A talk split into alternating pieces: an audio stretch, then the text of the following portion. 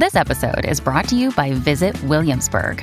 In Williamsburg, Virginia, there's never too much of a good thing. Whether you're a foodie, a golfer, a history buff, a shopaholic, an outdoor enthusiast, or a thrill seeker, you'll find what you came for here and more. So ask yourself, what is it you want?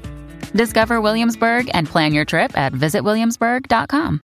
With one of the best savings rates in America, banking with Capital One is the easiest decision in the history of decisions. Even easier than choosing Slash to be in your band. Next up for lead guitar. You're in. Cool. Yep, even easier than that. And with no fees or minimums on checking and savings accounts, is it even a decision? That's banking reimagined. What's in your wallet? Terms apply. See capital one dot com slash bank for details. Capital One N A member F D I C.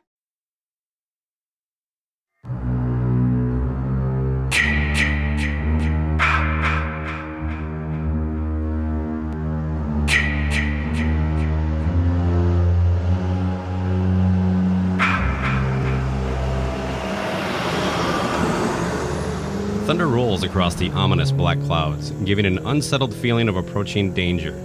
Deep in the shadowed woods, a quiet breeze rustles some dry leaves. An unseen creature runs through the bush. A mangy wild dog feeds on what was once a rabbit.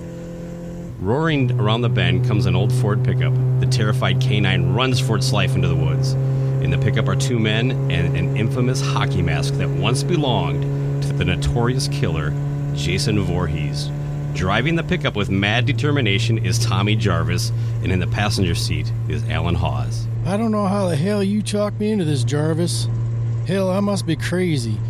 If the old institution ever found out about this, boy, they'd throw our butts back in a straitjacket permanent. You didn't have to come, Hawes. This is between me and Jason. Yeah, I know, but but I still, uh, I don't get uh, the therapy here. Jason's dead, right? How will, uh... seeing his corpse stop your hallucinations? Seeing it won't, but destroying him once and for all will. Jason belongs in hell. I'm going to make sure he gets there. Tommy turns to look out the back window. In the bed of the truck is a huge can of gasoline and a crowbar. Dust kicks up as the old pickup races down the road. Lightning flashes illuminating the woods. The truck roars to a stop in front of a cemetery. Tommy gets out with Hawes behind him. Using his flashlight, he starts searching the tombstone, searching for just the right one. Thunder continues as fierce whistling wind attacks.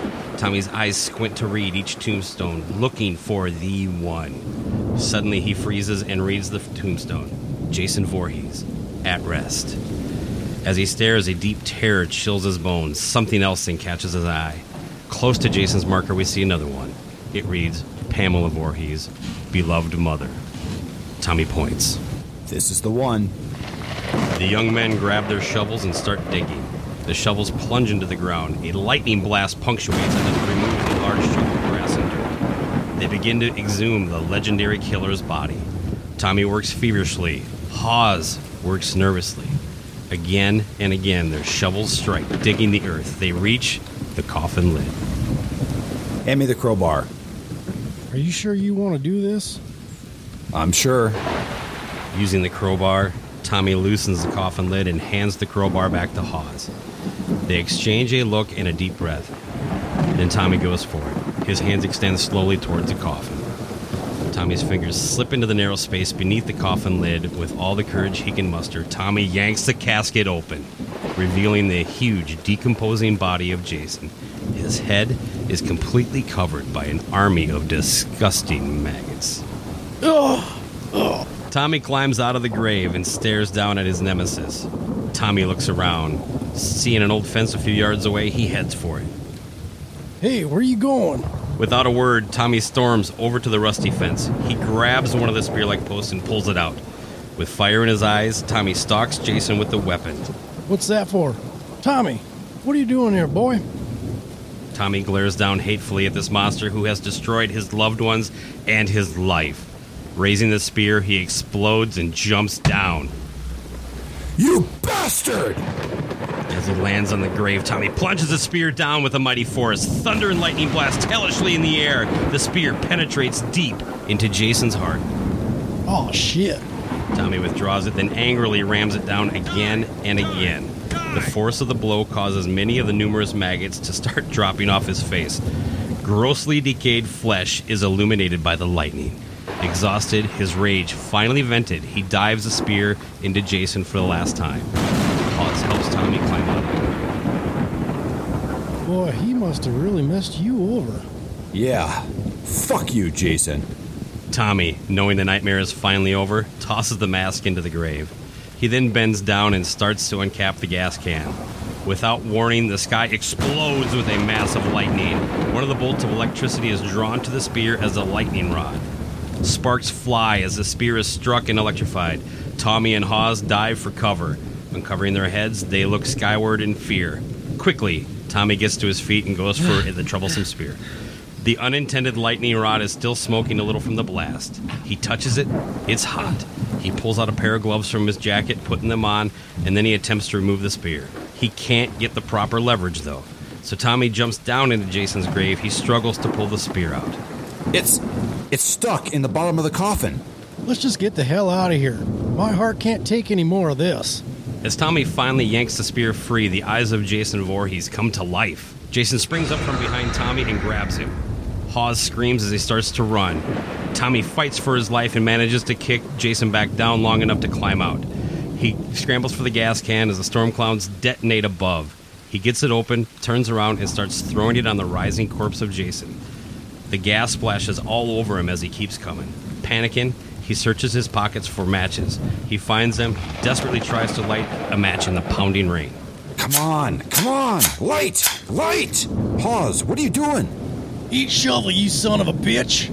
He whacks the back of Jason's head as hard as he can, not even phasing Jason, who quickly whips around and lunges his arm into Hawes' chest. When he removes his arm, Jason is holding Hawes' still beating heart in his hand. Hawes falls into the coffin and the lid shuts down on top of him. Tommy, horrified and weaponless, he runs like hell. He races out of the cemetery to the pickup. He jumps into the truck and takes off in the rain. Back in the cemetery, Jason locates his mask and puts it on his now maggot-free face. Meaner, stronger, and more unstoppable than ever, Jason lives. From Cobras and Fire, a Pantheon podcast, this is Friday the thirteenth, Part six, Jason Lives.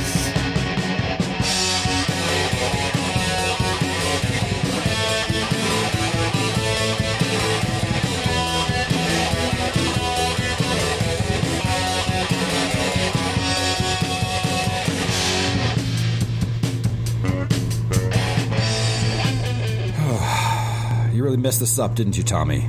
God, I, I know we passed a police station on, on the way here. Yes, yes, yes, there it is. Tommy's old pickup screeches up to the police station. He leaps from the truck and races for the office door. The sign on the door, Forest Green County Sheriff's Department. Tommy bursts into the room. Sheriff! That's far enough, son. Whoa, whoa, whoa, whoa, whoa. Don't shoot. You in show business, kid? You sure know how to make an entrance. Listen, you got to do something. Jason's alive. He killed my friend, and now he's coming for me. Now you better cool out a minute, boy.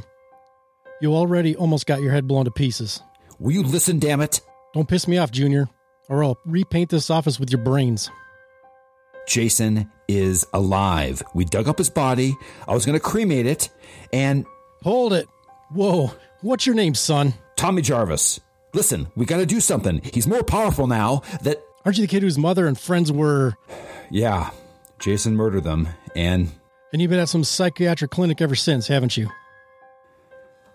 Yes, but they released me because... The door behind them bursts open. It stopped. Y'all owe me that five spot, partner. Sorry, I didn't realize we had a visitor this late. No problem, Deputy. Come over here and meet a former resident here, Tommy Jarvis. He's got some kind of prank going about. There's no time for this bullshit. Tommy bolts across the office and grabs one of the rifles from the rack. Jason's got to be stopped. Both lawmen dive at the crazy kid. Their food flies as they struggle to get the rifle away from the strong youth. Finally, the deputy pins Tommy's arms from behind. The sheriff yanks the rifle away. Now that's what's known in the books as screwing the pooch. Deputy, iron this punk. Tommy fights as the deputy throws him into the cell. The iron bars are slammed. No. You gotta listen. Jason's coming back here. He's after me. I tried to destroy him, but I fucked it up. Now you listen up. I'm sorry for what happened to you and your folks years ago, but no one in Forest Green wants to be reminded of what that maniac did here. That's why they changed the name to Forest Green. People want to forget this was once Crystal Lake, and they don't need some kid stirring up Jason shit again. Why didn't you guys cremate him? They were gonna, but some asshole sent a lot of money to give Jason and his mother a decent burial. Now look, you just lie down and get some rest, and in the morning I'll call that clinic and see if they... uh. Listen, if you just went to the cemetery, you'd see that I'm not lying. Either you go to sleep, or I'll come in there and put you out. You're going to be sorry you didn't listen to me. You're going to be sorry if you don't shut the fuck up. Not far away, a funky V W bug bounces along a narrow, muddy road. A likable couple in their mid-twenties are obviously lost. Elizabeth drives and giggles, slap-happy from the long trip and late hour. Her boyfriend, Darren, struggles to read the map in the dim car light. A huge pothole causes him to bang his head on the roof. Will you slow down? It's hard enough to read this thing. Well, who told me to take this cow path? So much for the head counselors ever finding the camp on their own. I say we stop the car, get out, and start screaming for help. The car comes to a grind. I was just kidding, Elizabeth. Darren looks at his girlfriend, who is staring fearfully out the windshield. Darren turns to look. Standing in, in the middle of the road, illuminated by the headlights, is Jason Voorhees. He holds the deadly spear before him. Darren, you better turn around. Why? Why? Because I've seen enough horror movies to know masked weirdos are never friendly. She starts to back up. Darren looks behind them, then grabs the wheel. The car tire almost rolls off the narrow road into a water-filled gully. There's no way we can do this. If the car drops into that gully, we'll never get it out. Jason stands his ground. He ain't backing down. Do you have any alternate suggestions? Yeah, we're gonna scare him. We're gonna scare him? That's right. Just drive toward him. He'll move. Nobody wants to die. Least of all us. Elizabeth shakes her head, not believing she's actually going to try this. The car skids to a stop, inches from the stock still killer. Yeah, that really scared the shit out of him. Darren gets pissed. He leans over and blasts the horn. Hey, man, get out of the road. Jason gets pissed, too. He sp- he swings the spear and smashes out a headlight. That's it. We're driving this baby back to town in reverse. Darren, now angered, grabs her hand as he starts to shift. The hell we are. Darren opens the glove compartment and pulls out a twenty-two revolver. Where'd you get that? Don't worry about it. Just stay cool. Stay cool? You ain't Dirty Harry. Now stop it. Darren gets out of the car. He tries not to show it, but he's scared shitless. Jason watches Darren's every move. Darren heads toward Jason, holding the gun out with both hands. He clears his nervous throat. All right, scumbag. Get out of the road. Now! Instantly, Jason rams the spear into the other headlight. He is now a very dark figure in front of the car. Darren, get in here now! He'll kill you! Not if I get him first. Jason suddenly charges him. Darren fires, but the bullet either misses or it just doesn't affect Jason. He thrusts the spear forward. The spear drives right through Darren's stomach and out his back. Elizabeth goes hysterical. Effortlessly, Jason lifts up the impaled boy and tosses his limp body aside. Jason then turns his murderous gaze on Elizabeth. Elizabeth gasps. Quickly, she tries to drive away. Seeing something coming, she dives across to the other seat. Jason's spear smashes through the windshield and impales itself into the driver's seat. Terrified, she crawls out the passenger door. She falls into the muddy and water-filled gully alongside the road. Jason withdraws his weapon from the car and heads for the victim. Elizabeth struggles to stand. She slips, badly twisting or breaking her ankle. Looking back quickly, she's horrified. The spear is poised. He's coming. Knowing it's hopeless to run, she tries a last-ditch effort to barter for her life. Lying in the muddy water, Elizabeth digs into her pocket. She pulls out her wallet and removes her money and credit cards. Don't kill me, please. You can have these. She looks up and offers her valuables. But Jason is gone. She is amazed. Where did he go? What's the difference? She's safe. As she looks behind her, Jason's feet slam down in the water next to her head. She opens her mouth to scream. Jason raises the spear and rams it down toward her face. A spine-chilling crunch is heard. Her lifeless hand releases the money and credit cards it was clutching. The next morning at the sheriff's office, Tommy awakens from his sleep in his cell to the sound of voices. He sees a girl with a short new wave haircut tugging on the sheriff's arm. Come on, Dad. You could have Rick drive down Cunningham Road and look for him. Megan, my deputy has more important things to do than look for camp counselors with car trouble. Couldn't you, like, put out an all-points bulletin for them? That would be really wicked decent. Darren and Elizabeth are in charge of organizing and setting up the new campgrounds. All the little kids arrived today. We're not ready to deal with that alone. I can sympathize with you kids. The best I can do is call the station at Carpenter and have them keep a lookout for them. I got a bad feeling about what might have happened to them. Everyone turns to look. Tommy is gripping the cell's bars. His eyes connect with Megan. You've got to convince the sheriff to look for your friends. Hopefully they're fine, but there's a very good chance that Jason... Shut up! Jason who? Megan, get away from him. He's dangerous. I'm not dangerous. Believe me, Jason is out there. He's looking for me. But there's every possibility he'll return to the camp where it all started. I told you to shut your... You mean the Jason of Camp Blood?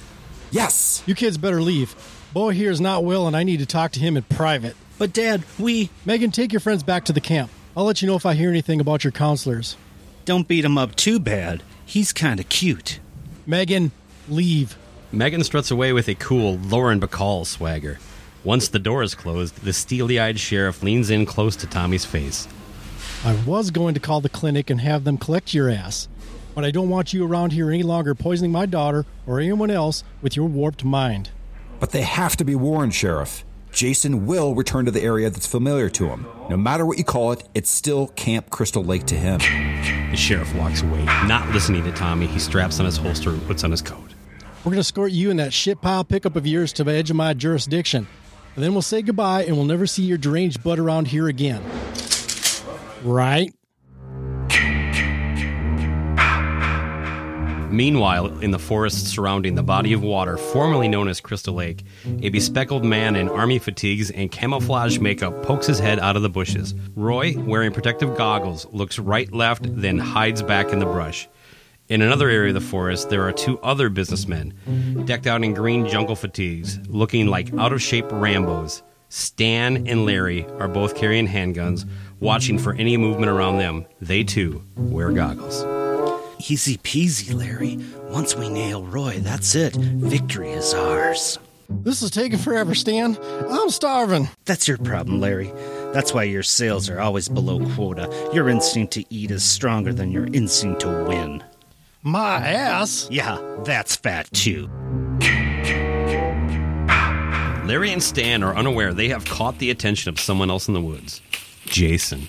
He watches motionlessly as the two arguing men pass. You become a whole other person when you're out here, Stan, and I don't like it. This is a man's game, requiring a man's cunning and intelligence. Suddenly, a figure explodes out of the brush. Larry and Stan react in terror. A goggle-wearing woman, also in army fatigues, has her revolver pointed at them. Katie fires at them. Both guys get splattered by red paint pellets. With a woman's touch! Now, wait a second. I thought Bert shot you. See any paint? Sorry, guys. I did in Mister Commando. Survival is the name of the game, and that flag is mine. Never should have let her play. It's a damn company executive game, and she's a damn company exec. Now, now, boys, don't be spoil sports. Not far from the paintballers is the renamed Camp Forest Lake. The freshly painted and beautifully renovated cabin retreat gleams in the bright sunlight. Even the lake itself shimmers, free of any memories of its horrid past. Megan, Court, Paula, and Sissy carry food supplies from their car to the cabin. I'm getting worried, Court. About Jason? No, about Darren and Elizabeth. They should have at least called, don't you think? Megan. Megan! Megan's mind is definitely on something, or someone else. Huh? Yeah? What? This girl's back in the cell with her prisoner of love. What's it to ya? Don't be playing with no crazy jailbird. Those dudes are bad news. Yeah, how would you know? I've been around long enough to see plenty on T V. Uh... I don't know, Megan. He seemed pretty weird with all that Jason stuff. Yeah, he was really into it. Maybe he was telling the truth. And just because our parents keep telling us that Jason was only a legend, doesn't it mean it wasn't true? What if Jason did come back here? And you do know what today's date is, don't you? I can only think of one thing even more terrifying. What? Just then, a big yellow bus pulls up into the cave. The doors fly open. A group of screaming youngsters pile out. The counselors scare and dread. How are they going to handle this? I think I'd rather deal with old Jason. Back to the forest, a machete is seen. We follow the deadly weapon as it's carried through the woods. Reaching some heavy brush, it hacks away at it. Bert, a real Rambo Commando clone in painted, splattered fatigues, whacks angrily at the bushes. Of all the would-be hunters, he looks like he takes the game almost too seriously. He wears a commando belt loaded with a survival knife, devil darts, and a machete sheath. Like his partners, he too is a sore loser. He hacks away, he mumbles, curses about this stupid game. He raises the machete higher as he attacks the defenseless bushes. Suddenly, a horribly disfigured hand grabs his hand, stopping the machete in mid-swing. Shocked, Bert whips around and gasps at the masked Jason. Jason's iron grip turns the hunter's hand with the machete toward the bug-eyed face. Jason forces the helpless man to stare at the weapon in his own hand that's about to take his life. He then plunges the razor-sharp blade through his neck. Bert's corpse drops. The gaping wound through his throat bubbles out bloody air bubbles. He stares at the lights. Back at the cemetery, the crusty old caretaker Martin stares down in utter horror. His bloodshot alcoholic eyes widen at what they see. He stands over Jason's dug-up grave, cursing at what has happened. Oh, shit! Shit! Shit! He takes out a pint of whiskey from his coat, takes a strong slug and winces. With hangover equilibrium, he paces, nervous and afraid. Oh, oh, why me? I know he's going to blame me for this. Mart looks around quickly. He decides to cover up the open grave. He starts throwing all the evidence into the hole, then grabbing the shovel, begins filling it in. Shovel loads of dirt and mud slam down on the coffin. Hawes' foot is seen sticking out of the casket. Shitheads couldn't even stick him back in right. Well, I ain't gonna touch that slimy sucker.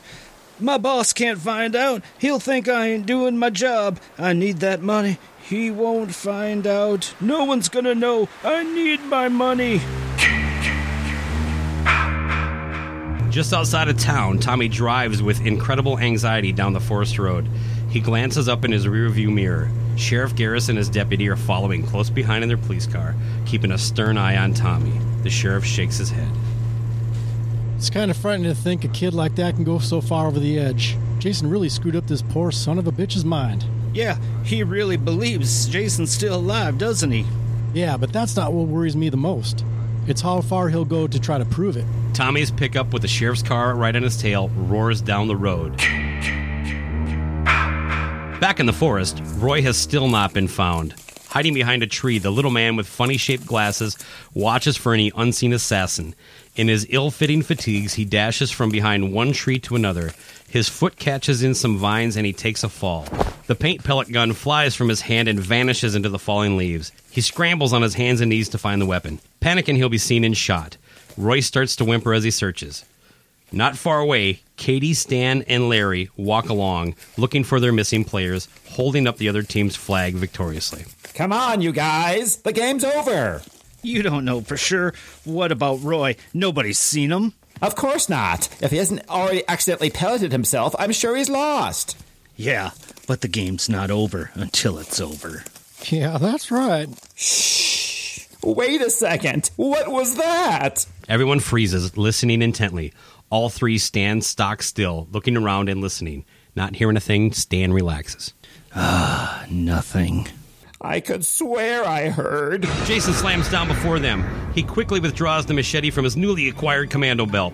With one violent slice, the blade slashes their throats. The razor-sharp machete opens up all three th- throats almost simultaneously. It happens so fast, they barely have time to even gasp. The three heads drop off, followed by collapsing bodies. Jason watches them fall, then looks up at something. Terrified beyond belief is Roy. He stands a few yards away in a small clearing. He wastes no time as he stalks the final hunter. So incredibly frightened, he doesn't think as he raises his gun at Jason and fires. The blood-red paint pellet makes a direct hit on Jason's chest. He stops and glances down at this annoying mess. As he looks up at Roy, he's even more pissed off. He lunges for him. Roy screams, drops the gun, and runs for his life. Jason is hell-bent on catching this nerd. Tears of terror are welling up as the poor guy races. Jason a short distance behind him, machete poised and ready. Roy quickly glances back, then screams as he heads through the ugly charred forest. Oh, God, help me! Somebody help! He's trying to kill me! With the sheriff escorting him out of town, Tommy stares at the upcoming sign for the Eternal Peace Cemetery at the approaching turnoff. He glances up in his rearview mirror again. Biting his lip, he decides to go for it. Tommy's pickup makes a sudden left and heads down the road towards the cemetery, angering the following sheriff. Fucking A. What'd I tell you? Hit the noise and cherries, deputy. Maybe we better call that psychiatric clinic. Better call an ambulance first. The sheriff's car accelerates and gains on the pickup. The high-speed chase continues down the narrow dirt road. Tommy's old pickup skids to a stop in front of the open gate at the cemetery. He leaps out of the truck as the sheriff screeches up next to him. Tommy races into the old cemetery. The sheriff and his deputy are running close behind. Tommy sprints across the boneyard in the direction of Jason's grave. In his eyes, there is now the hope that they'll see he's telling the truth. He heads towards where Jason's open grave was. He squints his eyes. Maybe he's in the wrong area. He slows down to look around, and he is violently tackled by the sheriff. Angry and out of breath, the sheriff pins him down to cuff him. Tommy struggles to get up. I, I, I gotta show you Jason's grave. I've seen it. Please, Sheriff. Finally handcuffing him, the sheriff yanks him to his feet. Gripping Tommy's arm with one hand, he points at something. Well, he must have got chilly in the night and pulled the dirt back over. Tommy looks around to where the sheriff is pointing. The boy is astounded by what he sees. About twelve yards away are Jason and his mother's tombstones. From this distance, it's impossible to tell that the chunks of lawn over Jason's grave have been replaced. Tommy shakes his head in utter disbelief. That, that's not right. Somebody must have covered it up. The sheriff yanks him back. The deputy pulls a th- his three fifty-seven revolver with a laser scope attached. He aims it at Tommy's head. Now see what you've done. You made my deputy draw his revolver. That could be a serious headache for you. Now he's been dying to try out this new mail-order laser scope. It's a damn impressive piece of high-tech weaponry. Wherever the red dot goes, the bullet is sure to follow. What's the problem, Sheriff? Nothing, Martin. Just a vagrant kid, and we got it under control. As they leave, Tommy looks back at the old man. Who covered up Jason's grave? Martin stops abruptly and tries to hide his nervousness. What? What are you talking about? Don't concern yourself, Martin. This boy needs treatment. We're taking care of it. Sorry for the disturbance. Jason's not in his coffin. Hawes is. Dig it up. You gotta dig it up. Martin watches with extreme uneasiness as Tommy is thrown into the back of the squad car. The deputy gets into Tommy's pickup and follows the sheriff car. Pulling out his near-empty bottle of Jack Daniels, the caretaker downs it all. With a noisy exhale, Martin glances back at Jason's grave. Dig it up? Hell, what kind of butthole does he think I am? Back at the camp, Megan is doing her best to get things organized with the campers, speaking to a group of girls. And then after that, we'll swim, hike, and have lots of fun together, okay? Sissy, where's Court gone off to? Are you ready for this, Paula? He's taking our young man off to teach them their favorite sport. Which is? Boy Scouting. You gotta be kidding. At a different location in the camp, Court is kneeling on the path, positioning two rocks. He's surrounded by a group of bored, arms-folded preteen boys. No, seriously. The Indian scout would arrange the rocks in such a way that, like, only his fellow Indians would know. You know. Which way he went, you know? One of the boys leans into another equally bored youngster. If this is as exciting as it gets, we're in big trouble, dude. Away from the unsuspecting campers and counselors, Jason stalks through the blackened woods, wearing a commando belt, displaying a knife and devil darts, a bloody machete in his hand. This undead killing machine keeps coming. There's a slight fog moving in as night approaches on the outskirts of town. Off on the side of the road, Sheriff Garris opens his backseat door. He pulls Tommy out of the vehicle. Gruffly, he turns him around and uncuffs him. Whipping him back around, the sheriff grabs him by the shirt and pulls him uncomfortably close. I don't find it amusing that the nut house you belong in thinks you're responsible enough to leave you here unescorted.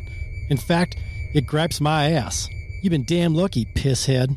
With all the grief you've caused me and my partner, you should be leaving wearing your balls as earrings. I think we should do it to him anyway. Nah. But if we see old Tommy ever again, you can guarantee it. Both lawmen turn, climb back into the car. Tommy waits there as they pull out and drive away. Tommy watches as they disappear down the highway. Slowly, the boy's stubborn determination returns. He rushes towards his old pickup. Behind it, the sun is setting. Back at the campground, things are peaceful and quiet. A foggy haze covers everything. As tranquil as it seems, somebody from the woods is watching. Inside the counselor's cabin, Paula and Sissy are seated at a card table playing the board game Clue. Paula keeps looking toward the window, troubled by something. Sissy rolls the die and moves her token along the board. Okay, okay, okay. I suggest the crime was committed in the bedroom by Colonel Mustard and with the knife. Huh? Oh, come on, sis. I'm telling you, we can't play Clue with just two people. Why not? I used to play it alone. I love murder games. Have you ever played The Consulting Detective? No. Did Megan say when she was coming back from her visit? Of course not. She probably took him a loaf of bread with a saw hidden in it. I still don't get it. Why I'm him? I mean, he's cute, all right, but... Isn't that enough? You're right. And for this area, that even makes him overqualified. I want to call her at the old jailhouse. Maybe her dad has found out what happened to Darren and Elizabeth by now. I can't believe they haven't called. I say if they're not here by morning, we'll send all the kids home. We're not prepared to run this place by ourselves. Suddenly, a child's horrified scream echoes through the camp. Hanging up the phone, Paula races out the door, followed by Sissy. They run in the direction of the scream, which leads them to the steps of the girls' dormitory. They burst in. A little girl in pajamas rushes towards them. She points at a cot across the way. She saw a monster. Who did? She did. Nancy did. Huddled up on her cot and pressed against the wall is Nancy. The sweet-faced nine-year-old is frightened out of her wits. Her big blue eyes are filled with tears. Hi, everything's all right now. We're here. Yeah, we're here. So what happened? There was this monster. He was after me. He wanted to kill me. Where? Everywhere. You mean you had a bad dream? No. He was real. Like on T V. Okay, listen.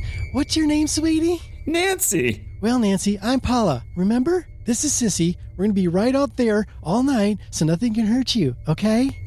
Okay. Good. So no more bad dreams come around here, huh? No more. Paula smiles lovingly at her, then stands. As Paula and Sissy start to leave, Sissy gets cocky addressing the others. Now y'all go back to Z-Land. We're on the job, and you don't have to worry about shit. I'm sure they heard worse at home. I just realized something. Where's Court? I haven't seen him for hours. I don't know. He called somebody, then took off. He didn't say anything? Yeah, he was going to check out things that go bump in the night.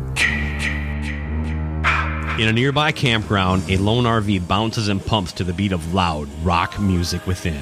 Surrounded by a heavy fog, bright light beams from the windows of the mobile home. A cord extends from the vehicle and is plugged into the power outlet of this isolated trailer campground.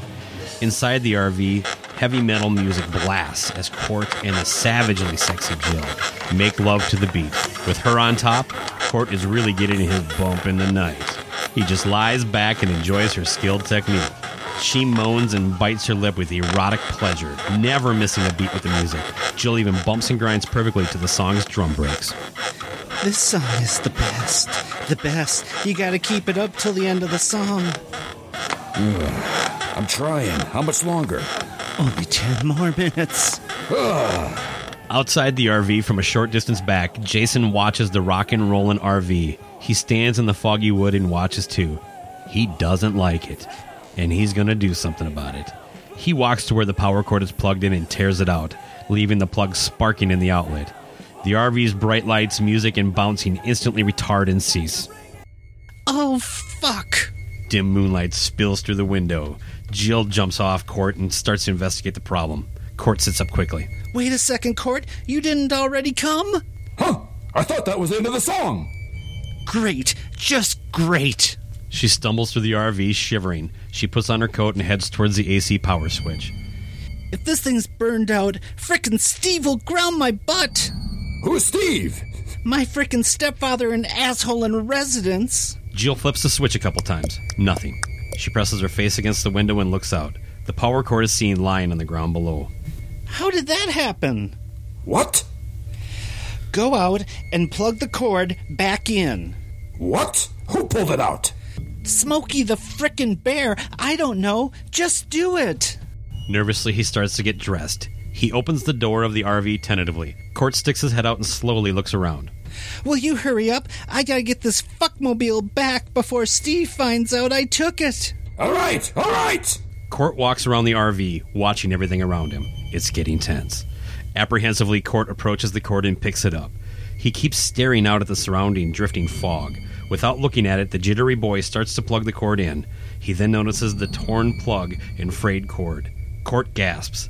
He turns to call Jill, only to find she is nervously standing right behind him. What are you doing? This cord wasn't unplugged. It was ripped apart.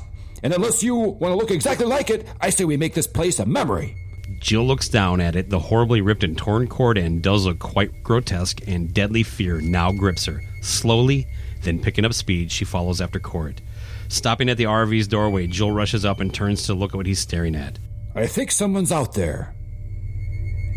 Is it a tree in the shadows, or... I don't want to know.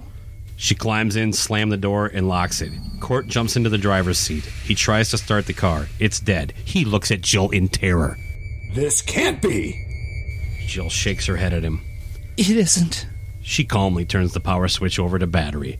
Court tries the ignition again. It starts up. He grins at her. Are you going to drive or not? Quickly he shifts and roars backward. Jill is thrown to the floor. Items fall off the counters. Jill is now sent flying backward towards the camper. She lands on the bed. She sends a burning stare at the back of Court's head. Court laughs loudly as he races down the bumpy dirt road. Jill tries to control her temper. Enough things have gone wrong tonight without having this idiot destroy her old man's R V. That's it. Pull over. I'm driving. No way! I want to rock! Jill heads towards him. Without warning, Jason explodes out of the bathroom. He yanks her to him. The door slams shut. Obliviously, Court headbobs enthusiastically to the loud rock music. He whoops, then looks up at the rearview mirror. Not seeing Jill, he turns and looks around. Jill is not there, but a ruckus can be heard coming from the tiny bathroom. It sounds like you're having some fun in there. Need some company? Inside the bathroom, Jason's vice-like grip squeezes her throat. She gasps and gags as his fingers begin to meet. Her nose bleeds. His soulless eyes stare down at her from behind the mask. Jason's fingers connect. Her throat collapses. Court is still rocking out behind the wheel. He checks the rearview mirror again. Hey, what are you doing? Taking a dump? How about if I come back and snatch a peek? Or vice versa? As he cackles with amusement, Jason throws open the door. Court doesn't hear him. Slowly, he closes in on Court. Court drives, oblivious to the Grim Reaper standing right behind him. He looks up into the rearview mirror. Jason's hockey face mask glares at him. Court recoils in horror. Jason grabs him by the hair. Lifting up the gleaming blade, he plunges the jagged knife into his ear.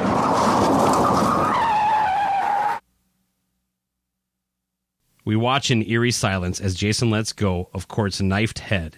The lifeless boy flops over the wheel. Immediately, the R V veers off to the left.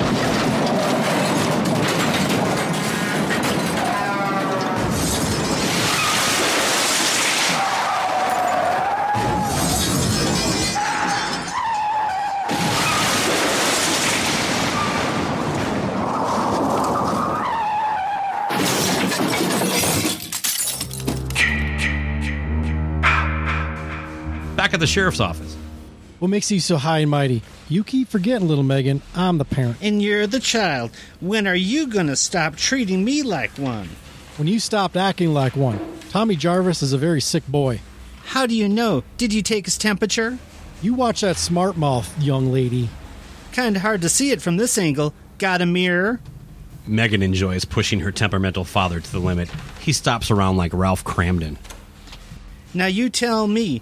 If your mother was alive, you wouldn't. The poor sheriff finally blows sky high. He throws open the door. That's it. Out. I don't need this tonight. Out, Megan. The sheriff gets a call over the shortwave. Unintimidated by his bellowing, Megan calmly answers it. Sheriff's office, can you hold on? He's in the can draining his lizard. The sheriff slams the door and roars towards his precocious daughter. Oh, here he comes now. Daddy, it's Rick. The growling sheriff practically rips the receiver out of snickering Megan's hand. What? What kind of problem? You better get down here. I found what's left of the counselors. They look like someone did them in using Jason's old M O. I knew I should have done something about that son of a... Where are you? Right. I'm on my way. What is it? Not what. Who? Seems your boyfriend wants people to believe Jason is returned. I thought Jason was only a legend. He is. Only Tommy wants to prove the legend is true. You stay put, and I'm not kidding. Grabbing his rifle, the sheriff rushes out. Megan sits alone at the desk waiting. A large window is right behind her. Bored, she puts her feet on the edge of the desk. She then leans back towards the window, seeing how far back the chair will go and stay balanced. Suddenly, the phone rings loudly. It startles Megan, who falls backwards. Sheriff's office. No, I'm sorry. He's not in at the moment. Can I take a message? As she listens, Megan immediately straightens up, realizing it's Tommy on the phone. Oh, hi. I'm Megan, his daughter. Remember, I met you this morning. Yeah. Hi. Listen, I've got to talk to your dad about Jason. I've got a plan. I need to buy some things first, but mainly I need help to... Uh, Tommy, my father is out looking for you right now. Something happened tonight, and he's sure you're responsible. If he finds you, he'll... I already have a very good idea what could have happened, Megan. Listen, Jason is out there. He has to be stopped. I'm positive he's heading back to the lake area, and he's going to keep killing until... I'll pick you up. Where are you? I don't think... It's the only way. My father will nail you in your car in a second. Where are you? Horace's service station and feedback stop. I think it's... I know where it is. See you in a half hour. Hearing her hang up, Tommy does the same and exits the booth. He looks around, shivers, and zips up his jacket. He's worried about involving Megan in this. He's worried for himself. Back in the woods, out of the foggy shadows, an evil specter emerges into the moonlight. Jason. He stares at the front entrance of Camp Forest Green, the site of the former Camp Crystal Lake. The renovated campsite looks quite peaceful and calm. He cocks his head, not quite sure why it looks so different, but it feels like home. With machete in hand, he proceeds into the campground. Outside the campgrounds, Jason's machete blade cuts the phone cord in half. He stares at his handiwork, then heads towards the lit open window. Paula has fallen asleep on her bed with her phone right next to her. Sissy is wearing headphones listening to her Walkman. She sits on her bed, ogling through the pages of Playgirl magazine. The magazine is filled with beefcake-posing guys. She is practically drooling on the pages. In the background, a figure quickly passes by the open window. The movement catches her eye. She cranes her head to look. Sissy shuts off her Walkman. She walks over to the window and looks out. All is still and motionless in the campground. She knows she saw something. She starts to turn away when the sound of leaves crunching underfoot is heard. She sticks her head out the window, trying her best to sound authoritative. All right, who's out there? What's going on, Sissy? I think someone's messing around out there, Paula. It's gotta be Court. He loves to scare people. Teach him a lesson. Sissy hears footsteps right below the window. She thinks, then breaks into an impish grin. Seeing something, Sissy quietly tiptoes over to the table and picks up her half-consumed can of cherry Coke. Trying not to laugh, she sneaks back to the window. She crouches down, then slowly extends the can outside. Her hands turn it over, and the sticky cherry Coke pours down on her victim. Quickly, she withdraws the can and jumps back from the window. Expecting a response, she is surprised to not get one. Stifling a laugh, she creeps back toward the window. Tension mounts as she reaches the frame and tentatively peers over it. Shockingly, Jason springs up and grabs her and violently throws her out the window. Paul awakens just as Sissy's legs fly through the window. Hey, you guys. Try not to wake up the kids. Back in town, Megan's orange Camaro screeches up to Tommy, waiting in the phone booth. I'm going to borrow your car. You can't do this with me. It's much too dangerous. And you can't leave that truck out in plain sight. Talk about dangerous. Hide it behind the gas station. Then we can get the hell out of here. This isn't a game. You're not going with me. I'm already responsible for causing the death of... Didn't you say you needed some supplies? Uh, yes, but... Then let's get going. We can argue on the way. You tell me what you need. I'll make sure you get it. And nobody drives this baby but me. Now get that pickup hid and let's go. There isn't much he can say. With an exasperated sigh, he runs to move his truck. Back at the girls' dormitory cabin, we see a row of sleeping children. Each has her own unique position of slumber. We pull back to reveal the large windows just above them beaming in moonlight. Jason's silhouette carrying Sissy's headless corpse passes on the opposite wall. We follow the evil shadow as it crosses more sleeping kids. When it falls across little Nancy, her half-open eyes flash open. She sits up in wide-eyed fear. Across the campground in the counselor's cabin, Paula is sound asleep. The sound of a door opening causes her to stir. Sensing someone over her, Paula opens her eyes. She gasps. A bloody machete is held out before her. Little Nancy stands over Paula, holding the machete. I, I can't sleep, Paula. I'm scared. I saw someone at the window and... Where'd you get this? I found it outside. Paula doesn't know what to think. Looking around the cabin and not seeing anyone, she draws some rapid conclusions. You know what? Sissy and Cora are playing jokes. You know, trying to scare each other. Why? Well, grown-ups think it's funny to get scared. Uh, are they grown-ups? That's debatable. Huh? Never mind. Boy, it sure is late. Why don't we try and find Sissy and Court, and then you can go back to sleep. She takes Nancy's hand and they head for the door. But, but what if they try to scare us? Well, we'll scare them right back. Nancy giggles with delight. They exit the cabin door. Not far away, Megan's hot Camaro jets down the road, kicking up dust. Tommy shoots Megan a look. Can this tub go any faster? She re- returns a flirtatious grin. You got it. Just keep an eye out for roadblocks. Sure thing. There's one. As they round the bend, two police cars with lights a-flashing are blocking the road. Megan's car skids to a stop. Tommy looks at the tempestuous Megan for a plan.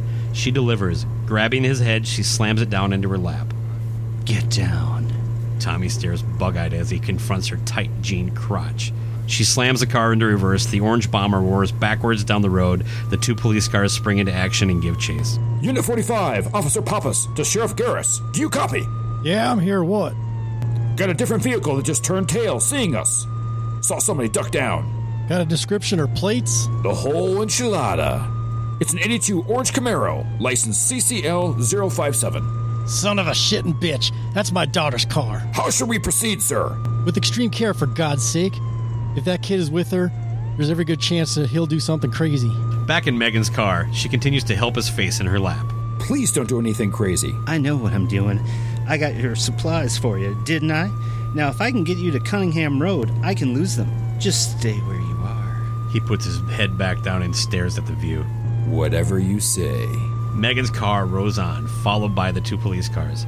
The Camaro's headlights illuminate the windy path. Enormous trees stand dangerously close to the curved road. Our strong-willed heroine is determined to reach her destination. All three vehicles' tires squeal on the hazardous curves. Inside the car, Megan's wild driving causes Tommy's head to roll around on her lap. He tries to be discreet about where it keeps landing. That's what I want. Megan keeps her eyes on the road. What she sees ahead has her beaming with confidence. Two signposts are seen. One reads Cunningham Road, the other Camp Forest Green with an arrow pointing right. This is going to be a hairy turn. Grab a hold of something. Her car screams around the turn onto Cunningham Road. Shockingly, her father and his car are waiting in the dark for them. The deputy and his car are right behind the sheriff. Both have their rifles aimed and ready. Megan's car barely has enough room to brake. The Camaro fishtails to a stop. The sheriff remains stock still, not flinching at all. With a deadly cool, he orders his daughter, Megan, step out of the car. Looking out the window, she stares in horror at her father. She's never seen him point a gun at her. But then again, she's never pulled a stunt like this. Megan then looks down at her feet. Tommy is sprawled across the floorboard, his face between Megan's feet. He stares at her in utter dread. It's all over. No, it's just the beginning. Back at the campground, Paula leads Nancy down the steps. She makes a game out of quietly sneaking around looking for missing counselors. For the child, this is fun. In the dark shadows, Jason watches the two giggling girls. He waits for a moment. For Jason, this is fun. We return to the sheriff's office where Tommy, in a jail cell, is desperately trying to get the sheriff to hear him out. I said shut up. All he's asking for is you to check it out. Listen, you got me where you want me. There's no reason not to. If I had you where I really wanted you, they'd be pumping your ass full of formaldehyde. Daddy, can't you at least call the camp and make sure everything's all right? We have. Trying to track you down. The phone there is disconnected. Doesn't that tell you something? Yeah. Should have paid their phone bill. In the background, we hear a call coming on the radio. Deputy Cologne is heard answering it. The sheriff points at Tommy. You just sit tight, Jason. Once the authorities from Carpenter get here, you'll... Uh, sheriff, you better take this. The sheriff takes the phone. Sheriff Garris. Approximately what time? I'll be right there. The sheriff grabs his coat and hat to leave. Megan runs up to him. What? What happened? Rick, keep an eye on our wacko kid. I'll be right back as soon as I can. Daddy, what is going on? And make sure my daughter stays put. She's grounded. Megan steps in his path as he turns to go. She pushes against his chest as hard as she can. Tell me. The sheriff immediately raises his hand to strike her, then quickly controlling himself, he grabs her by the shoulders. They just found your friend, Court, and some girl. She was brutally strangled, and Court has a knife rammed through his skull. Megan shakes her head in disbelief. No, no, it's not. Yes, Megan. Tommy Jarvis is a killer, a very deranged boy who wants you to believe that he... Jason did it. I swear, Sheriff. When were they murdered? The sheriff disregards Tommy's question and stares at his daughter with sincere concern. For God's sake, stay away from him. Please, Maggie. As he stares and starts again to leave, Megan, still in shock from the news, grabs her father's arm. Dad, what time were they murdered? They think somewhere around eight thirty or nine. I was with Tommy all that time. This obviously hits the sheriff on more than one level. He masks his reaction, turns and heads for the door. Rick, I'll call you when I get there. He exits and slams the door. Megan, with sorrowful eyes, looks back at Tommy as he slams both fists against the bars. Back at the campground, Paula and Nancy are tiptoeing around the girls' cabin, trying not to awaken the other children. Reaching little Nancy's bed, Paula tucks her in snugly. She crouches next to the child. I'm sure Court and Sissy are back in their cabins, so you just go back to sleep and don't worry. But what if I get scared again? Shh. You know what I used to do when I was a little girl and I got scared? I would close my eyes and say a little prayer. And then soon, you know what? Everything scary went away. It worked for me, and I'll bet it'll work for you too. Good night, and see you in the morning. As she stands up, we see Jason glaring at them through the window. Unaware of the evil that lurks, Paula smiles tenderly at Nancy. Nancy smiles back at her, rolls over, and closes her eyes. She begins to quietly head for the door. Jason follows right along outside from window to window. Paula exits the dormitory door as silently as possible. She looks around the area, still very concerned about her companions. A gentle breeze is blowing away from the evening fog. The trees and bushes seem to shiver nervously as she slowly descends down the steps. Somehow, she can sense her deadly fate. Paula looks around again, then hurries towards the cabin. She races across the camp to the counselor's cabin. She rushes up to the cabin and finds the door closed. She seems relieved. Sissy? As Paula enters, she is disappointed to find it empty. She hurries to the phone and starts dialing. For the first time, she realizes the phone is dead. Her frustration turns to alarm when she notices something at her feet. The machete she left on the floor is gone. Bloody stains on the floor mark where it had lain. Paula hears a noise and turns to look to see the door open. It moves a bit. Was it the wind or is someone behind it? Not sure if it's a joke or her imagination, Paula slowly heads towards it. Tension mounts. Just as she reaches it, she slowly extends her hand to grab the knob. Suddenly, the wind blows it towards her. She backs up, slams it shut. No one, of course, is there. She giggles at herself and reopens the door. Jason is right there in the doorway.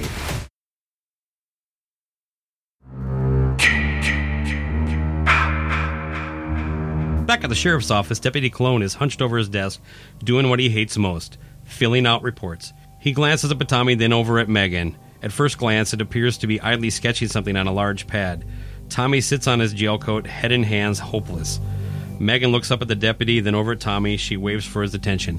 He glances up at her. She hasn't been doodling. Not at all. She holds up the sketch pad for him to read. As she does, his eyes widen, amazed at what she's written. He mouths, "Are you sure?"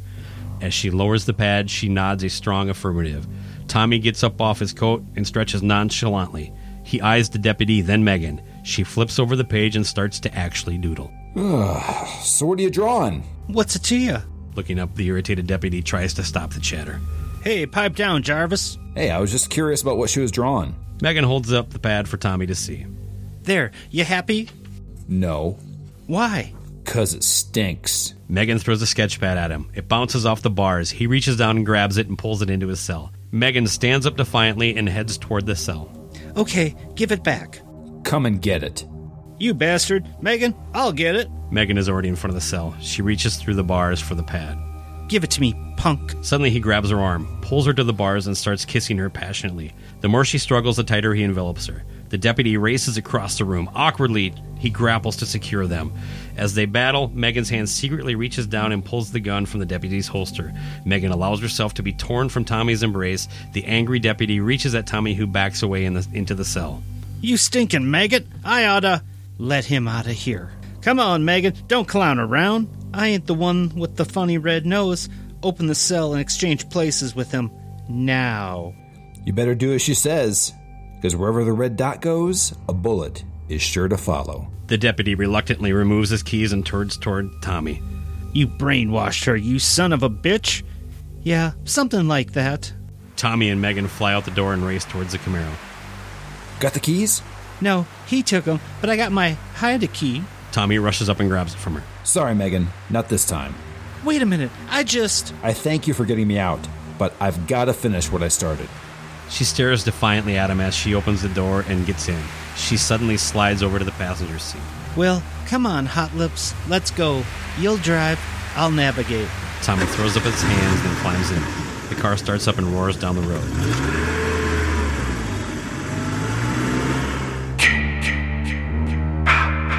Back at the campground, Jason patrols the children's cabin. Slumbering soundly, they have no awareness of the monster at the edge of their beds. Jason reaches the end of the dormitory with his back to us. He stops, senses something, and whips around.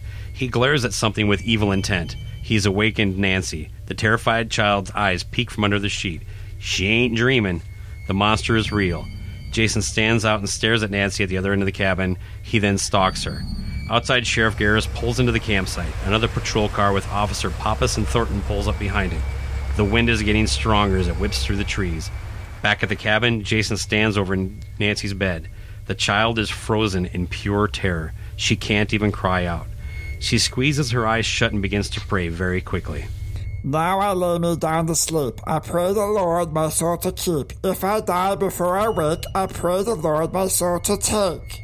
Jason hears the car doors slam outside. His face turns towards the noise. He immediately heads for it. With her eyes still tightly shut, Nancy continues to pray, unaware that her monster is gone. Outside, Sheriff Garris surveys the campground suspiciously. The two officers approach him. So what's the story here? Why don't you boys nose around? I gotta break the news to Megan's friends about what happened. Holler if you see anything. Like what? Anything that don't belong. And don't wake the kids. The two officers take out their flashlights. They spread out and scan the area. The raging wind causes everything to whistle and move. The sheriff heads towards the counselor's cabin and knocks on the door. It creakily opens as he knocks. Girls, it's Sheriff Garris. Slowly he opens the door and sticks his head in. What he sees horrifies him. The entire room is splattered with blood. It drips from the ceiling and streaks down the walls. He quickly bolts from the room. The sheriff races down the steps and heads for the children's dormitories. Down at the boat landing, Officer Thornton's flashlight scans the two boats along the small dock. Nothing unusual here. Jason is watching the lone cop. His hand withdraws a long, razor-sharp devil dart from his commando belt. The unsuspecting cop concludes his search of the landing and turns around. The flashlight now focuses on the woods before him. Jason is illuminated. He raises up the sinister dart. The officer, recognizing a weapon in the prowler's hand, he goes for his revolver. With supernatural strength, Jason throws the deadly projectile at the officer. Before he can pull his gun, the devil dart impales itself deep into his forehead. The force of it sends him reeling back into a tarp-covered boat. His lifeless eyes stare up at the sky. Over at the boys' dormitory cabin, a row of sleeping boys stacking Z's on their cots. Standing in the doorway, the sheriff quietly closes the door. The panicked sheriff now rushes across to the girls' dorm. As silently as possible, he opens the door and peeks in. He carefully surveys all the slumbering occupants. The sheriff suddenly registers alarm. All the girls are nestled contentedly in their beds except one. The covers have been kicked off and her pillow lies on the floor. Little Nancy is missing. Not far away, the orange Speed Demon Camaro rockets down a windy road. Megan and Tommy race to the former Camp Crystal Lake, hoping to get there in time to stop Jason. Megan, sitting shotgun, stares open-mouthed at Tommy, who is driving like a man possessed. Let me know when we're about to blast into hyperspace. I'll fasten my seatbelt. I got a bad feeling we're already too late. Megan glances back at the large sack in the rear seat. She reaches over and looks at his supplies doubtfully. Are you sure this is going to work? I mean, why didn't we bring that gun and just blast him away? It probably won't have any effect on him. The only sure way to stop Jason is to return him to his original resting place, where he drowned in nineteen fifty-seven. Lake Forest Green? Crystal Lake, where the nightmare began. We head to the infamous lake. The water is churning in the moonlight as Officer Pappas steps before us. It's apparent that he's getting tired of searching for God knows what. His flashlight scans the wind-blown bushes. Suddenly, footsteps are heard on the other side of the bushes. He stops abruptly and strains to listen. Tentatively, he creeps toward the bushes. Reaching the bushes, he calls out. All right, come out of there. I'm asking you one more time to come out of there. With his gun held before him, the nervous officer goes for a closer look. He is almost to the bushes. Without warning, someone dives and attacks his leg. He gasps aloud. The frightened child holds on to Pappas for dear life. He catches his breath and then crouches down next to her. Hey, hey, what are you doing running around out here? Now you get back to bed. No, there's a scary man. What scary man? Jason explodes out of the bushes. Nancy runs shrieking towards the camp. Officer Pappas opens fire on Jason. The bullets penetrate his chest, but he keeps coming. Suddenly, Jason is before him.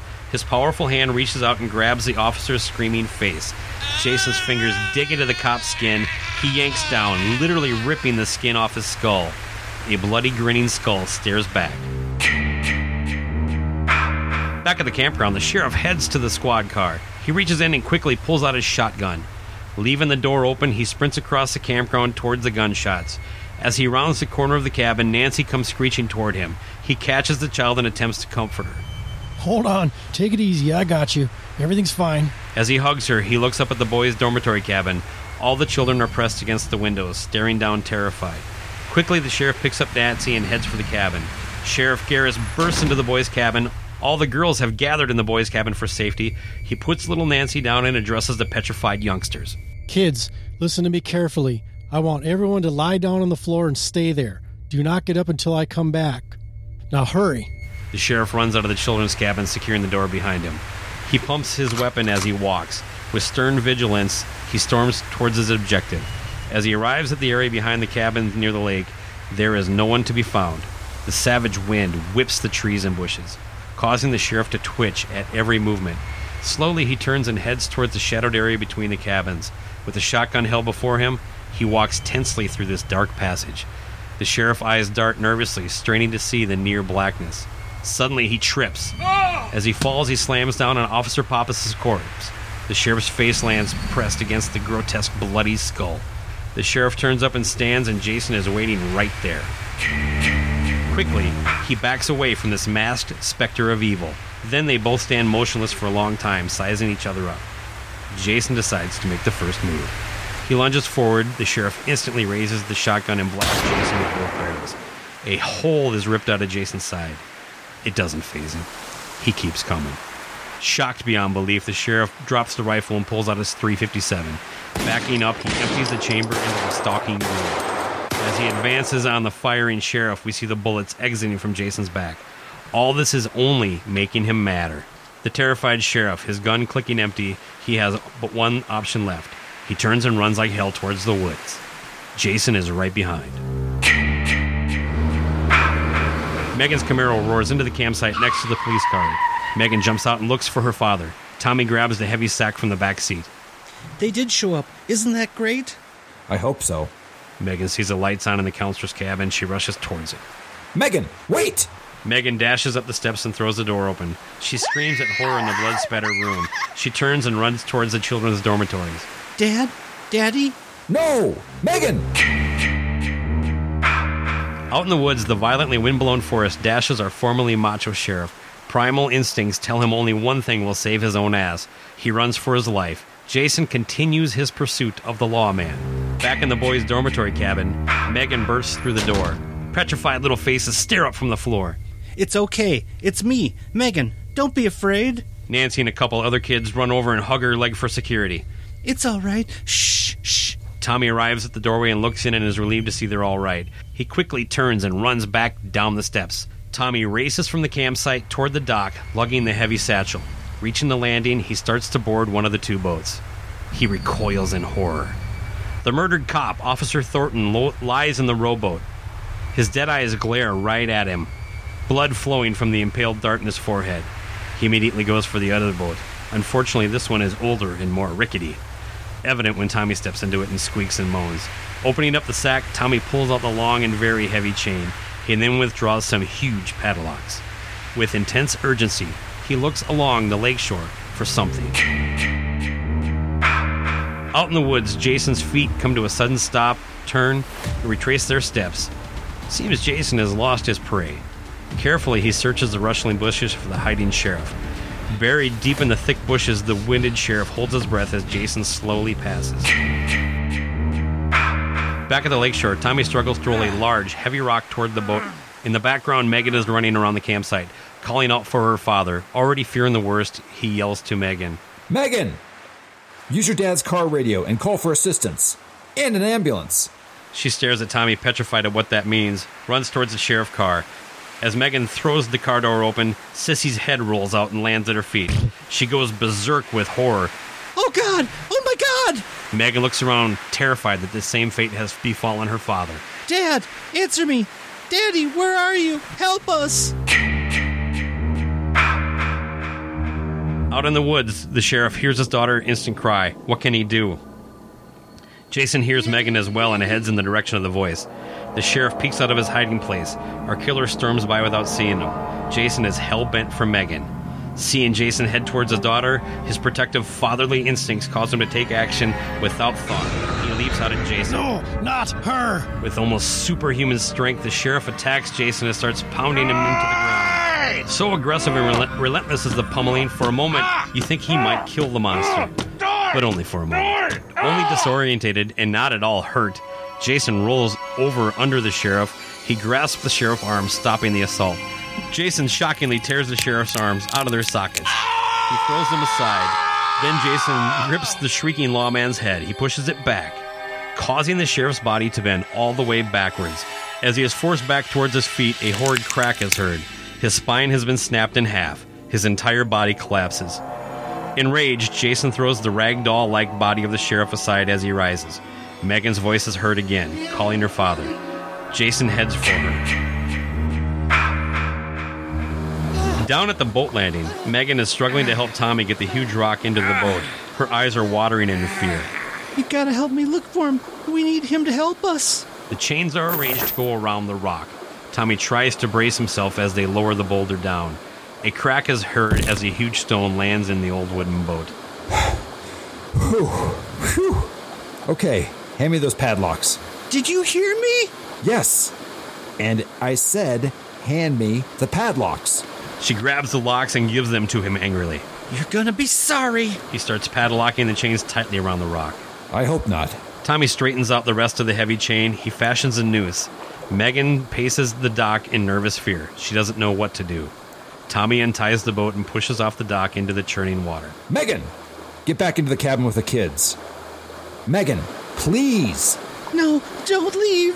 Tommy starts rowing out onto the lake. Megan, get in there with them before it's too late. But it's already too late. Back at the boys' dormitory, Jason explodes through the door, knocking it off its hinges. The children run screaming to the back of the cabin. Megan races from the landing toward the cabin. Tommy watches helplessly. He stands up. Megan is only a few yards away from the cabin. Without warning, Jason bursts through a window and lands before her. He springs up and grabs the stunned Megan. As she screams, Jason's hand grips her face. Ah! She is about to share the same horrific facial fate as Officer Pappas. Jason! Gripping Megan's face, Jason looks over toward the lake. Out on the lake, Tommy is seen awkwardly standing in the boat, waving his arm. Come on, Jason! It's me you want! Come and get me! Jason tosses Megan aside and heads for Tommy. Megan falls to the ground, trembling and hyperventilating. She stares at the departing Jason and looks back at the cabin. All of the eyes of the petrified kids peek down at her from the bottom of the window frames. Tommy keeps taunting Jason for him to come. That's it! Come on, you pussy! Jason reaches the lake and keeps going as if the water didn't even exist. He stays fixed on the one thing he's wanted to kill most, Tommy Jarvis. Seeing he's got him, Tommy sits down and reaches for the chain noose and holds it in his sweating hands. Come on, you big dummy. Just a little closer. Jason is wading deeper into the dark, choppy waters. Seeing Jason is getting dangerously close to Tommy, Megan jumps up and starts yelling. Tommy, get out of there! Row to the other side of the lake! Hurry! Jason stops and turns to look back at Megan. Should he get her first? Hey, asshole! It's me you want, remember? Come on, chicken shit. I'm sitting here waiting. Jason turns back towards Tommy. He moves on him like a hungry shark. Tommy's nervous hands keep the noose out of Jason's sight as he opens it wider. He is almost to the boat. Tommy is sweating profusely as he kisses him. He looks down at the chain noose. It's ready. But then, just as Jason reaches the boat, he submerges, disappearing into the dark waters. Tommy goes crazy, looking from one side to the other. He scans the sinister, churning waters. Where will Jason reemerge? Looking over the side of the boat, bubbles rise. Tommy holds the noose over them. Jason explodes up from the other side. Tommy loses his balance and drops the noose into the bottom of the boat. His fall causes the rickety boat to crack. Water starts to leak around the huge rock. Jason grabs for Tommy, who struggles to reach the noose. Megan is freaking out, not knowing what to do. Jason's hand grabs Tommy's jacket. The boy fights to break free of his grip. Their struggle causes it to split open wider. More water pours in. He tries to snag the noose as Jason pulls it harder on him. Tommy fights to free himself of Jason's grasp before running out of breath. He gives up on the noose, opting to strangle Tommy instead. Both are drowning in this battle. Bubbles appear on the surface of the lake. After a flurry of them, they cease. After a moment, Tommy's limp body rises to the surface and floats lifeless. Jason's body also hangs lifeless. Anchored vertically by the chain, the two have destroyed each other. Knowing it's over, all of the kids exit the cabin. They surround the catatonic Megan. The wind has died down. Little Nancy stares up sorrowfully at Megan. Is he killed, Dad? Megan breaks out of her shock. She heads for the lake. Stay here. Megan races to the lake and dives in. She swims towards the motionless Tommy. She reaches her man, holds him around the chest, and pulls him towards the shore. Underwater, Megan's leg is grabbed by Jason. He tries to pull her down. Megan fights for her life as she repeatedly gets yanked down. Megan's feet kick at her attacker, but Jason's iron grip will not let go of her leg. A stream of final air bubbles and disgusting, ugly black fluid rushes from his mask. Jason's hand lets go of Megan. She swims away. Our infamous killer is at last defeated. His rotting corpse hangs in its original underwater burial ground. Megan pulls Tommy's body onto the shore. The children run down and surround them with concerned faces, Megan frantically giving him mouth-to-mouth. Tommy doesn't respond. Megan won't accept that he's dead. She fights back the tears as she pushes on his abdomen. Still nothing. Nancy watches Megan trying desperately to revive the lifeless boy. The child closes her eyes and whispers a little prayer. The tears are now flowing down Megan's cheeks. She knows her efforts are in vain. In frustration, she strikes his chest hard. Suddenly, as if the little girl's prayers were answered, Tommy coughs up and spits out water as he comes back to life. Megan hugs him and helps him sit up. A few of the kids cheer. Yay! Little Nancy opens her eyes and is quite surprised it worked. She looks heavenward and smiles a thank you. As Megan hugs him gratefully, Tommy looks out at the moonlit lake. It's over, Megan. It's finally over. Jason is home. Tommy, Megan, and the kids stare at the now peaceful lake. The next day, back at the cemetery, the old caretaker, Martin, is bent over, pulling weeds. Sensing a presence, he turns around. He climbs nervously to his feet, quickly dropping the weeds. Before him stands a man in a dark suit with longish red-gray hair. You uh, uh, frightened me. I was just, you know, uh, cleaning up the place, you know. The way Martin looks up at him, we know he is hiding true terror of this mysterious stranger. Uh, nice to see you again, uh, Mister Voorhees. Uh, haven't seen you in Crystal uh, Forest Green in quite some time. There is only deathly silence from the nefarious man. Hey, I've been uh, taking real good care of your wife and son's graves. Uh, go look. You'll be real pleased. Martin forces a grin to cover his fear. Mister Voorhees' hand reaches into his back pants pocket and withdraws a small wad of money. The gnarled hand gives it to Martin. Martin sheepishly accepts his payment. He practically genuflects before him. Thank you, Mister Voorhees. Uh, thank you. I'll leave you in private, like you like. Okay? Uh, b- bye. Th- thank you. He takes his earning and dashes away, probably to the liquor store. Mister Voorhees' black shoes head toward the graves of his wife and son, Jason. He stands menacingly over the family's resting place. Does he sense something is wrong here? His eyes stare down at his son's grave. These eyes are truly evil, cold, dark, demonic. He seems to know something is off. He knows these aren't the true whereabouts of his son.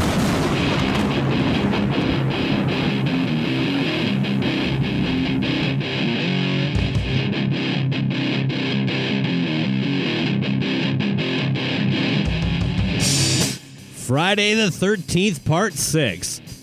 from Cobras and Fire, a Pantheon podcast. Radio play written and directed by Jason Bakken. Original motion picture screenplay by Tom McLaughlin. I like how every single person is a country bumpkin. that, that Gene does. I think I think we got Gene's motivation in each character. Every single character. Uh-uh.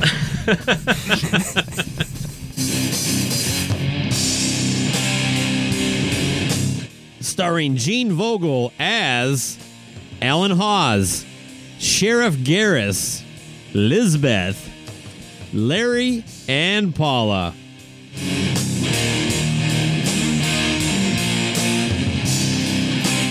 Andy Shaw as Megan, Deputy Rick Cologne, Darren, Stan, Caretaker Martin, and Officer Thornton.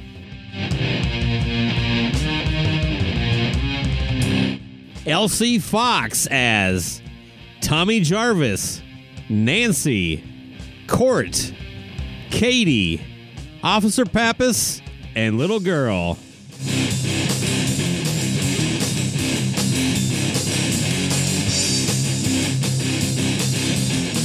Baco as Sissy, Bert, and your narrator.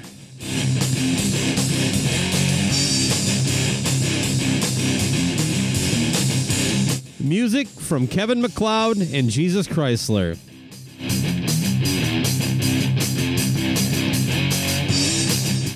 Court gets banged in a in a, a Winnebago later in the movie, if that helps you guys decide.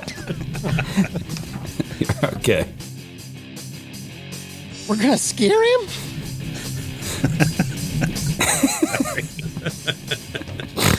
Boo. That's right. He just strived toward him. He'll do move. It. You can do it again. Okay.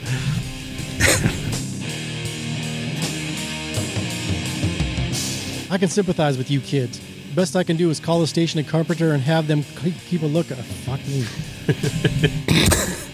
That's not in the script.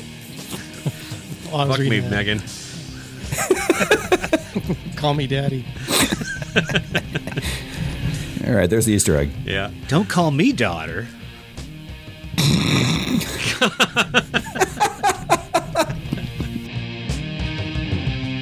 Megan, attracted to the good-looking prisoner, walks towards his hey, cell. No. Jason, sorry, who? Go ahead. Yeah, let me do that one more time. Sorry, I screwed that. I screwed that up. Do the Megan. Yeah, I don't know that this line needs to be in there. I think we just go with. Uh, I think the sexual well, I, tension I, uh, build, builds on its own with these two. Oh, it does. Okay. Yeah, yeah. So we'll we'll just skip that line. We'll go right to Megan here. We're going to scorch you in that shit pile pickle of yours. Pickle. Mmm, delicious. Don't call me Where's daughter. That pickle been? Half pickle will travel. My ass. Yeah, that's fat too. Hold on. Hold on. Doesn't like doesn't doesn't sound like Larry is a very good businessman. It's quota. Huh. It has all to do with his accent.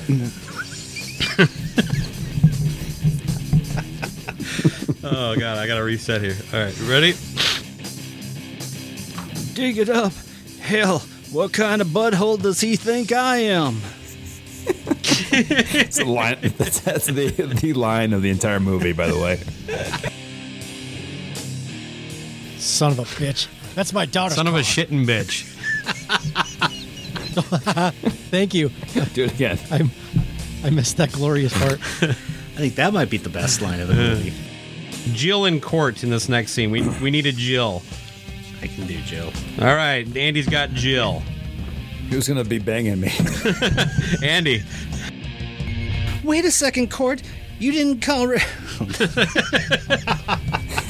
This might be the hardest line to do, huh? Oh, your wife just must be upstairs, just rolling her eyes, listening to this shit. Wow. She's heard worse. Pantheon Podcast. Podcast for music lovers. Go to pantheon podcast dot com for this and many other amazing shows.